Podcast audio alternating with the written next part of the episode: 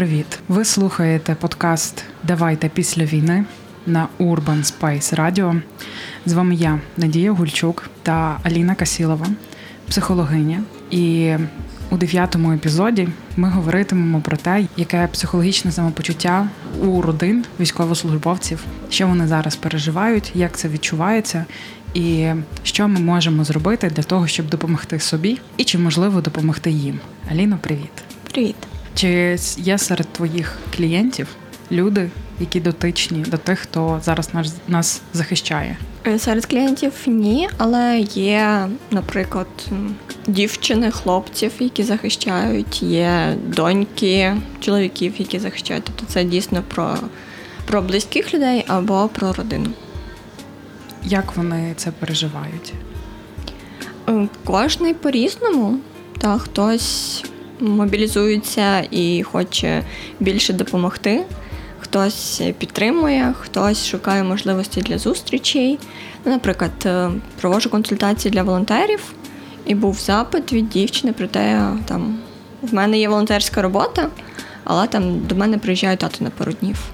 Як це все поєднати і що обрати? Ну і, звичайно, це про таку можливість побачити з рідними. Тому насправді все дуже по-різному, все відрізняється від певних станів родини, від того, як вони це переживають, наскільки вони мобілізуються. І, звичайно, це про додаткову допомогу з боку рідних, з боку психологів. Бо дуже багато хто так пішов на терапії, на консультації, бо розуміють, що так краще і спокійніше, можливо, там можна підтримати свій ресурс і свій психологічний стан, щоб не передавати свій страх, певну свою тривогу, наприклад, рідним, які зараз служать.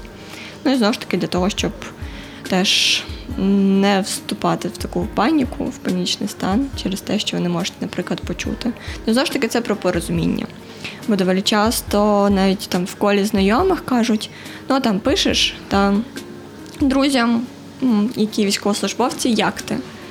Так само я там знайомим пишу, завжди у них відповідь норм.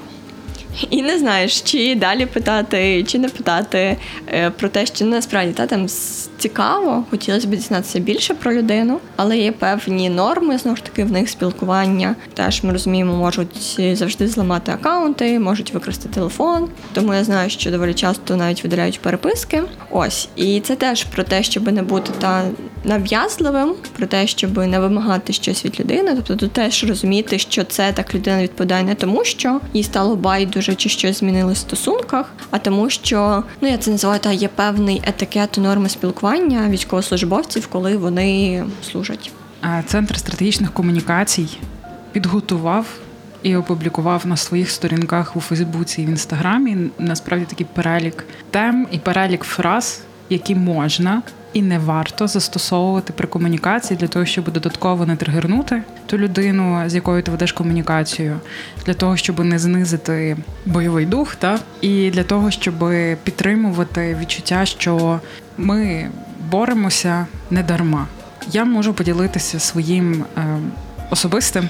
В мене тато зараз нас захищає, і в мене в сім'ї люди так поділилися, насправді, як на два табори.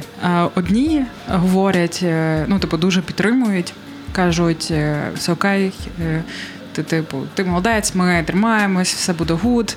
І мій тато в цілому людина така доволі позитивна, як виявилось, бо я завжди думала, що він такий трохи скупий на емоції. А як виявилося, то він такий дуже життєрадісний. І кожний раз, як ми виходимо з ним на дзвінок, або коли він просто пише якісь повідомлення, він відповідає, все гуд, все дуже добре, або відповідає, все норм, працюємо. Ми з ним домовилися, що він не буде нам писати норм, якщо не норм. Якщо там не норм, він буде використовувати інші фрази, які ми з ним попередньо домовилися, для того, щоб ми могли зрозуміти, що дійсно відбувається. Бо так, як ти говориш, дійсно є велика загроза, що будуть взламані сторінки. Буквально кілька днів тому мою сторінку намагалися взламати, і я така, ого, клас. Добре, що в мене там подвійний захист. Я так думаю, дякую, кібербезпека та оці всі мінімальні правила. Дякую, що я вас знаю. Дякую, що я вас застосовую. Це про те, що один табір, табір так дивно трошки це називати, але деякі намагаються підтримувати, казати те, що все окей, та деякі речі ми не договорюємо, не говоримо там, які є проблеми. Ну, бо насправді воно не є настільки велике, щоб йому варто то знати зараз. А це просто якісь такі буденні рутинні штуки, які через те, що він дуже переймається за нас, я знаю, можуть його підкусити. І тому ми йому то не говоримо. А з іншої сторони у нас той інший табір, це люди, які говорять, а для чого? То можна було, напевно, якось домовитися, щоб ти не йшов. Можна було щось зробити. А для чого? Каже, а може попробую якось, поїхати звідти. І для мого тата це дуже дивно. По-перше, це буде злочин військовий, якщо він втече. І це карається кримінальною відповідальністю. А з іншої сторони, це як додатковий якийсь такий подразник. Для чого ти мені це говориш? Кожен з нас зараз перебуває в якомусь такому стресі, в напруженні. І для чого? Для чого ти це робиш? І зараз в тата якось так вийшло, він мінімізував комунікацію з цими людьми, які його так от... вигорять. Так. А от те, що питання те було для чого, або в нього, це ж все одно про переживання людей, які це говорять. Це дуже часто про озвучування їхнього страху, і ніби вони думають, що так можуть захистити людину, або ніби, як то буває, з кращих своїх побажань кинути людині варіант, як можна себе захистити.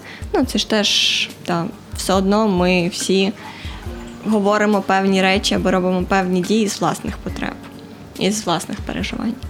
Тому, звичайно, це про тих людей, які так говорять, але ми розуміємо, що дійсно, як ти кажеш, всі ми в стресі, і для когось це дійсно тригер про те, а нащо, якщо він вже там, це його вибір, для чого нібито підкошувати правдивість його вибору для нього самого. На мене, я повинна зізнатися, я не 100% перебуваю через дуже багато різних обставин. Через втому, через те, що в деякі моменти занадто багато читаю новин. І воно, безумовно, впливає. І в деякі моменти, бо в мене теж чимало друзів стоять зараз на захисті. І мені в якийсь момент хочеться їм написати. І хочеться їм пожалітись, наскільки все жахливо. І я ловлю себе просто на моменті, коли я набираю їм оце повідомлення. Бо я теж постійно, як їм пишу, питаюся, а ти як? Мені дуже подобається, що з одним моїм другом дуже клява комунікація. Вона складається з 3 повідомлень. Я йому пишу «Привіт, ти як?», він відписує «Привіт, норм, 450». І це для мене найкраще повідомлення. Все. І далі через те, що в нього проблеми зі зв'язком, більше немає комунікації. Але мені абсолютно достатньо. Там буває деколи, коли в нього є можливість, то він теж питається, а що там я? Прекрасно. І там далі в нас вже є тоді чат. Але насправді оцих 3 повідомлень мені абсолютно достатньо. Все, я тоді заспокоїлася, я знаю, окей, ця людинка в порядку. Теж для мене таким моїм заспокійливим ритуалом є проходити... кожну людинку, яку я знаю, яка мені цінна, чи вона заходила сьогодні в онлайн, чи не заходила. І коли я бачу, що там був або була в онлайні 3 хвилини тому, я так трошки заспокоююсь, бо для мене це про те, що вони живі. А коли я бачу, що вони не заходили кілька днів, я починаю дуже переживати. Я не знаю, я починаю згадувати... Я з Івано-Франківська, тому я починаю згадувати всі молитви. Боже, Боже. І то таке мені допомагає. Воно може звучати зараз якось дуже смішно. Але це про віру. І це про те, що хочеться навіть таким чином допомогти людині. Я, наприклад, знайомому, який взагалі з Луганської області, то якось теж так ми з ним переписуємося час від часу. Він зараз теж в ЗСУ як медик. Я йому просто раз, через те, що теж повідомлення дуже обривчасті, і там він може відповісти раз в тиждень, але якось раз йому кажу, дякую, що ти відповів. Mm-hmm. Він каже, о Боже, каже, мені в житті ще ніхто не дякував за те, що я написав повідомлення. Але я кажу, бо мені цінно, і дійсно, мені цінні ці повідомлення, я розумію, що можливо не все ок, але як мінімум ти живий, ти на зв'язку, і для мене це важливо. І дійсно це теж про те, що ми можемо не... Та теж це про слова. Ми в попередніх епізодах говорили, що по-різному можна озвучити те, що зі мною відбувається. Можна сказати, там, о Боже, за тебе переживаю, що буде, ти там захищайся, та бережи себе. Але можна сказати, що ти мені цінний, і тому мені цінні твої повідомлення. І зрозуміло, що це про різне, та, і то може бути про цінність і про переживання, але наскільки воно по-різному подається, бо там воно більш про таке емоційне і ніби так, що людина мусить щось зробити, щоб нашу тривогу знизити.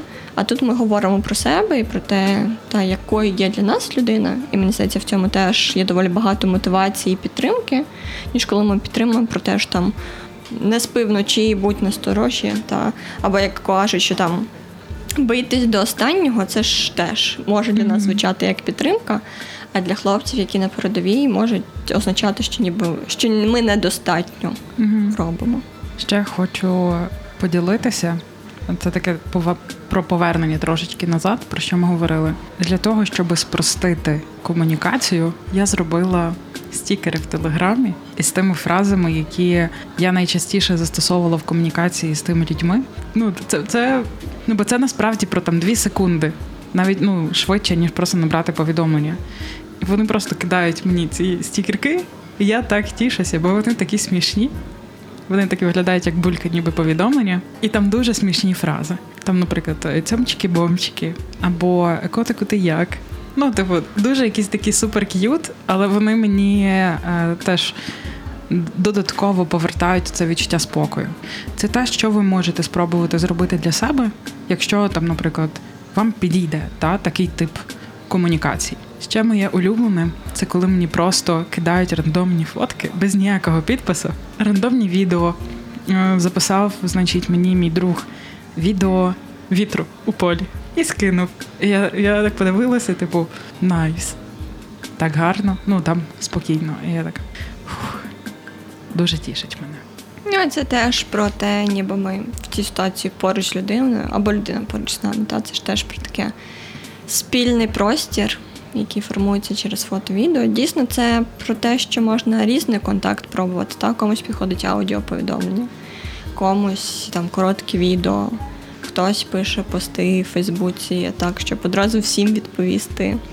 Це про те, що можна і в людини питати, як їй буде зручно. Можливо, раз в тиждень вийти на дзвінок, і це окей по можливості, або комусь кожної ночі, знову ж таки, по можливості ловити зв'язок, щоб відправити стікер. Це також про комунікацію, про яку ми можемо домовитись безпосередньо з людиною, коли, наприклад, ми її бачимо, або ми з нею спілкуємось. Теж мені би хотілося зараз поговорити про те, що кожна людина проживає це по-різному. Наприклад, я поділилася з вами, як зі мною. Зі мною це таке, трохи турбулентно. В деякі моменти я відчуваю опору, і я можу в такому позитиві, з якоюсь такою добротою і любов'ю йти в комунікацію. А в інші моменти, коли, я вже згадувала, коли багато втоми, багато тривоги, то воно йде по-іншому.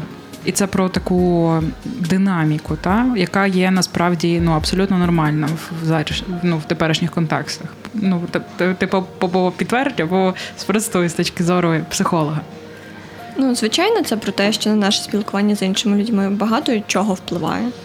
Подивилися ми перед тим новини, наприклад, і ми знаємо, де людина приблизно знаходиться. В нас це теж може викликати багато тривоги і переживань, інколи настільки, що ми не можемо ніби дати їм раду. Інколи в нас ніби все окей, все стабільно, і ми можемо цим ресурсом поділитися. Тобто це навіть в житті з будь-якою людиною багато чого впливає на наше спілкування, і на те, як ми поводимось, так само, як ми говорили, про цінність і про підтримку, наш теж може виражатися різними словами. Бо, наприклад, моя мама це переживає по-іншому. Вона в комунікації з татом завжди дуже позитивно включена, віддає дуже багато енергії, бо вона по-іншому не може. Вона дуже його любить і дуже чекає, щоб він повернувся. І було кілька разів, коли тато приїжджав сюрпризом на вихідні, і це просто було найкраще свято в ці дні. Це було просто найкращі дні. від початку повномасштабного вторгнення. Це тоді, коли ми були всі разом. Ми зібралися з сім'єю всі разом, і воно про таку синхронізацію і про відчуття якоїсь такої безумовної єдності. Воно дуже міцне. І це моя мама в комунікації з татом. Постійно включена, постійно любов, турбота, все найкраще, що ви можете тільки уявити. А поза комунікацією з татом вона дуже боляче все це переживає.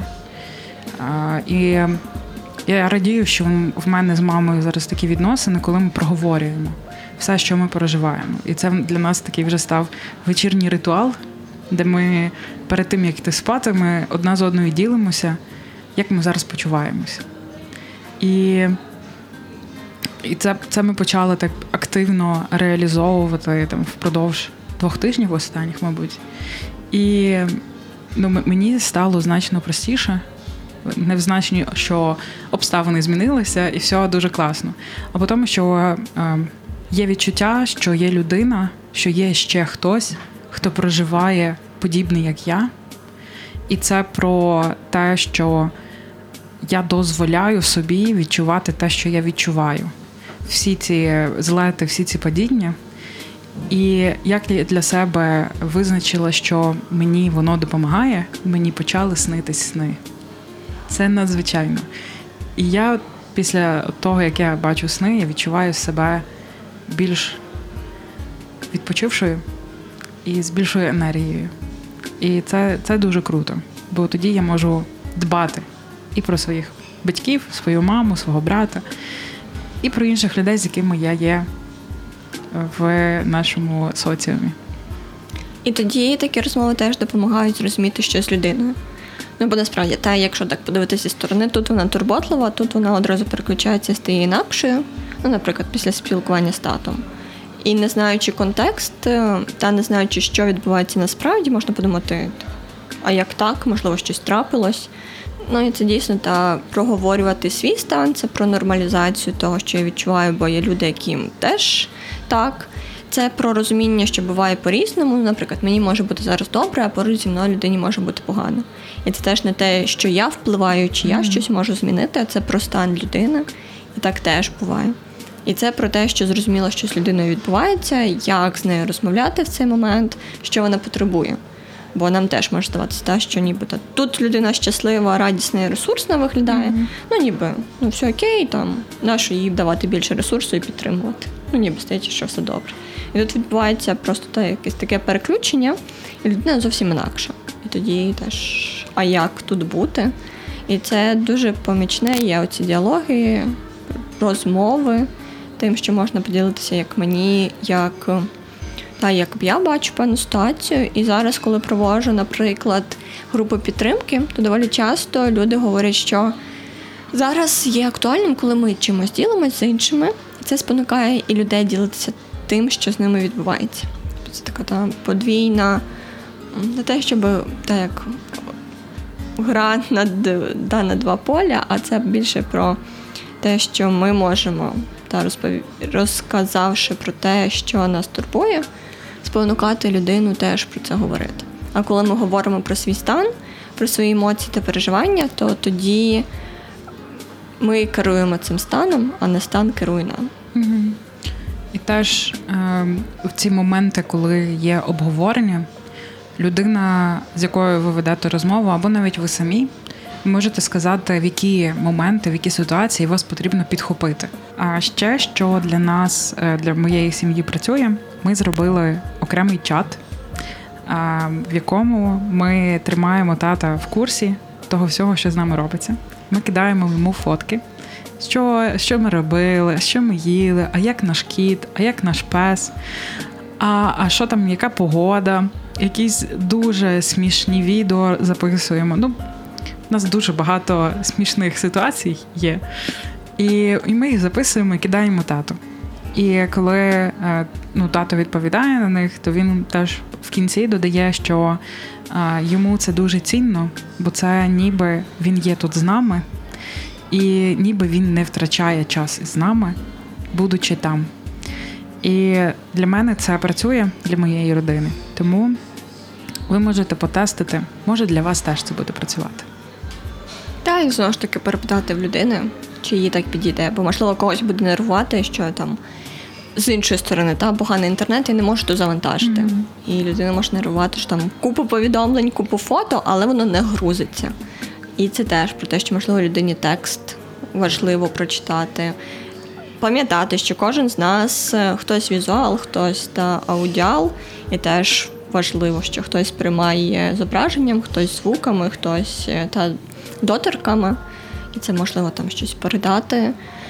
Одному знайомому ще з 2014 року, то я, наприклад, на день народження йому дарувала шеврони, які теж різної форми, він дуже любить хаскі, то робила, такі йому та дарувала, і він з собою постійно, як був на виїздах, потім на навчаннях, то теж воно в нього було.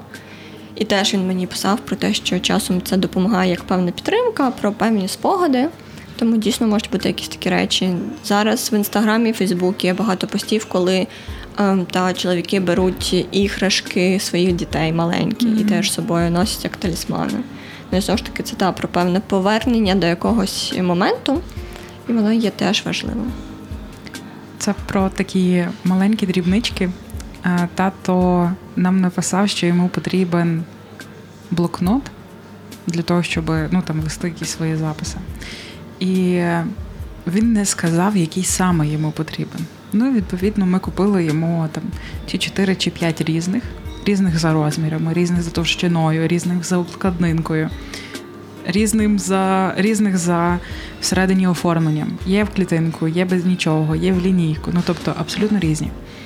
І ми не знали, який він обере, тому у кожному блокноті ми написали йому маленьке послання, щоб в нього завжди був якийсь такий маленький, хотіла сказати секретик, але це не секретик, а щось таке дуже тепле, яке буде його повертати до нас, до цього тепла, до того, що ми його дуже любимо і чекаємо. І коли тато приїхав, він каже, один мій побратим, він теж потребував ніби блокнота. І тато каже, у мене є, але давай, каже, подивимося в кожному, бо мені залишили посланечка. Каже, і в тому, в якому не буде посланечка, я тобі дам його. А посланечка були у кожному. І можна собі посланечка лишити. Тому там тато сказав, окей, ти обери, який тобі потрібен. І він вирізав з нього наше посланечко. І він поклав собі в кишеньку його і так носить. Так само ми знайшли йому патчі. І теж в нього є такий патч з тигром.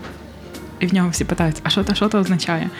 А ми сміємося, бо ми назвали це секретні війська Шуршика. А Шуршик – це наш кіт. Отаке. Це таке дуже, дуже смішне, але воно про якусь таку... Воно дуже тепле, таке, про рідність, про родину. Про таке, що тільки наше, і тільки ми повною мірою можемо це зрозуміти. Можете спробувати теж щось таке зробити. Воно не обов'язково повинно бути матеріальним. Це може бути будь-що, що вас поєднує, будь-що, що дарує вам оце відчуття зв'язку і що може дозволити вам повернутися один до одного і так приземлитися трошки. Та, прямо ж так хочеться набутися. Все, що розповіли. І дійсно це про важливу підтримку. І знову ж таки питаємо в людини, та як би їй хотілося, бо ми можемо думати, що людині там шеврон чи пін буде актуальним, а людина, можливо, не хоче, щоб всі це бачили, вона хоче, щоб це було для неї.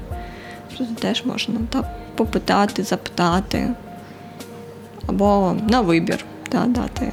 Або так, або так, або так. І це ж теж є важливим, бо це тоді про важливість людини, це про те, що в неї є вибір також обрати, якою буде ця підтримка. Mm-hmm. А не так, що щось подарувати чи надіслати людині, а потім запитувати, а ти носиш? А як тобі? тут так як нав'язливий та нав'язлива підтримка, яка теж зараз може викликати агресію, бо це ж теж такий певною мірою агресивний акт про те, щоб нав'язати людині. Підкажи, можливо, в тебе є рекомендації, як можна підтримати себе про цю думку, та що війна – це надовго. В мене особисто, насправді, в контексті мого тата немає відчуття, що це вдовго.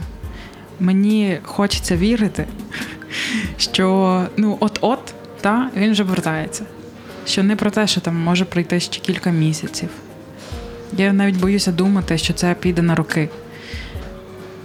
І як можна собі допомогти і допомогти своїм рідним, щоб якось там пом'якшити це, щоб усвідомлення цього воно не було таким болючим, бо це про відстань. Що можна собі зробити, як собі допомогти? Насправді це з іншого боку, про певне безсилля і неможливість контролю, бо по факту ніхто не знає, скільки це буде. Дні, тижні, місяці, роки. Тобто це дійсно той момент, коли ми безсилі щось вирішити і там сказати, все, сьогодні вже все добре, всі вертаються додому. Тому це про цінність та цього контакту, це про підтримку, це про радість зустрічей, коли є така можливість. Тобто це про те, щоб бути в цьому моменті і його теж відчувати. Бо насправді майбутнє ми не можемо ніяк зараз спланувати. Або теж ми можемо планувати без дедлайнів. Наприклад, буде перемога, все завершиться. Наприклад, ми всі разом родиною на місяць кудись поїдемо відпочити, просто відключимо телефони, сповіщення. І можна також цим наповнюватись і разом говорити про те, що там разом поїдемо кудись, як тобі така ідея. У мене знайомі, наприклад, з чоловіком, то вони домовляються, що як тільки буде перемога, все буде добре, вони теж там на рік поїдуть за кордон, дивитися різні міста, різні країни і будуть подорожувати. І це також те, що воно ділиться, що є спільним, і воно допомагає переживати ці моменти більш ресурсно, бо ти знаєш, що як тільки все буде, ми зможемо щось зробити інакше. Тому це також про спільні моменти, можна згадувати минулі моменти, які є теж для нас підтримкою, і розуміти, що час змінюється, але все одно в нас є певні наші спогади, в нас є наші близькі стосунки, і нічого не може це змінити чи якимось чином завадити нам мати це навіть в наших спогадах. І це також про розуміння, що те, що безмирення, мені то не дуже подобається це слово, але про прийняття того, що може бути різний етап, але ми все одно навіть в цьому етапі є близькими і є емоційно мати певну прив'язаність до людини, незважаючи на різну відстань в кілометрах між містами. Знаєш, коли ти ділилася, я згадала пост моєї подруги, в якому вона ділилася тим, що вона почала читати. І вона дуже хотіла почитати літературу, у якій пишуть про війну. І вона читала ці книги, які вона вже раніше читала, але вони тепер смакують по-іншому. І вона, наприклад, доходить до середини книжки, і вона читає 45-й рік, що там в них робиться. І вона знає, скільки це ще протриває. А люди, які там, вони не знають. І вона ділилася в тому пості, що цікаво, а на якій сторінці перебуваємо зараз ми. Це ти зараз говорила, і мені згадуються теж дописи і історії з людей, які пишуть з надією про те, що ми тримаємось, ми боремось, і жодна війна не тривала вічність. Тобто все одно є точка завершення, рано чи пізно. І це ж теж про те, що ми в цій ситуації, в цьому потоці не назавжди. Ти коли це говорила, я тобі показала, у мене пробігли так мурахи. Так, жодна війна не була вічною і не буде. Тому ми пройдемо це. І це ж теж про розуміння, теж, можливо, доволі голосно буде, але заради чого це? Ну, бо ми розуміємо кожен день, що ми насправді боремось за нашу націю та за можливість бути, говорити на мові, на якій ми хочемо, та жити в країні, яку ми обрали і в якій ми живемо. Тобто це теж підсилює це розуміння, для чого це. Та, на жаль, є люди, які висловлюють там, типу, це не моя війна, там краще мир там у всьому мирі. Mm-hmm. Але це ж це про певну зараз для нас боротьбу. І коли ми розуміємо, що наші рідні обрали цей шлях, ну бо все одно це ж про вибір військових, які зараз воюють. І це ж про розуміння, що вони воюють, теж скажу доволі голосно, але своїми тілами і собою. І тут ми можемо розуміти, для чого це, і підсилювати теж цей фронт.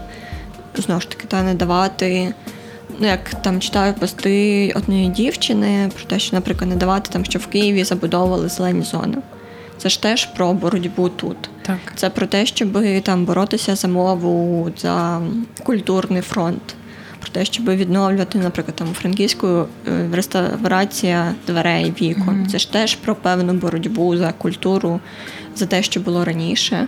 І це теж підсилює, що ніби ми не сидимо, не очікуємо, коли там хлопці на фронті всіх виганять з нашої землі, а про те, що ми теж включені в цю боротьбу певним чином, і це теж є частинкою нас.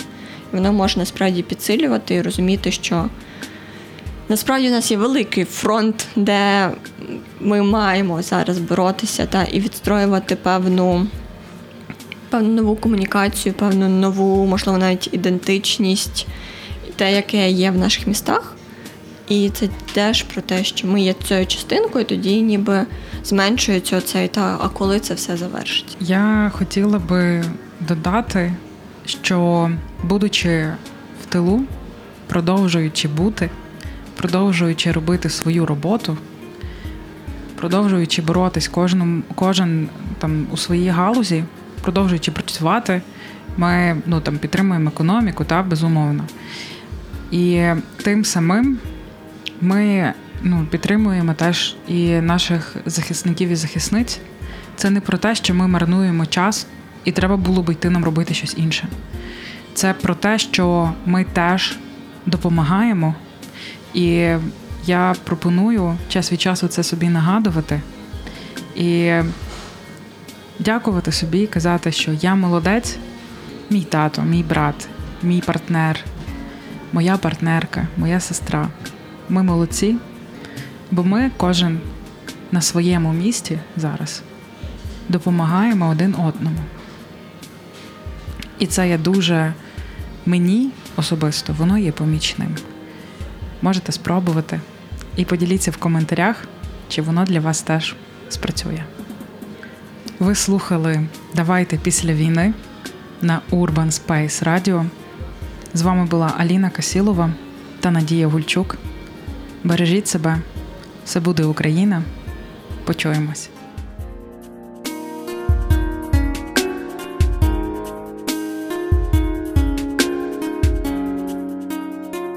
Проект реалізовується за підтримки Національного фонду на підтримку демократії National Endowment for Democracy (NED).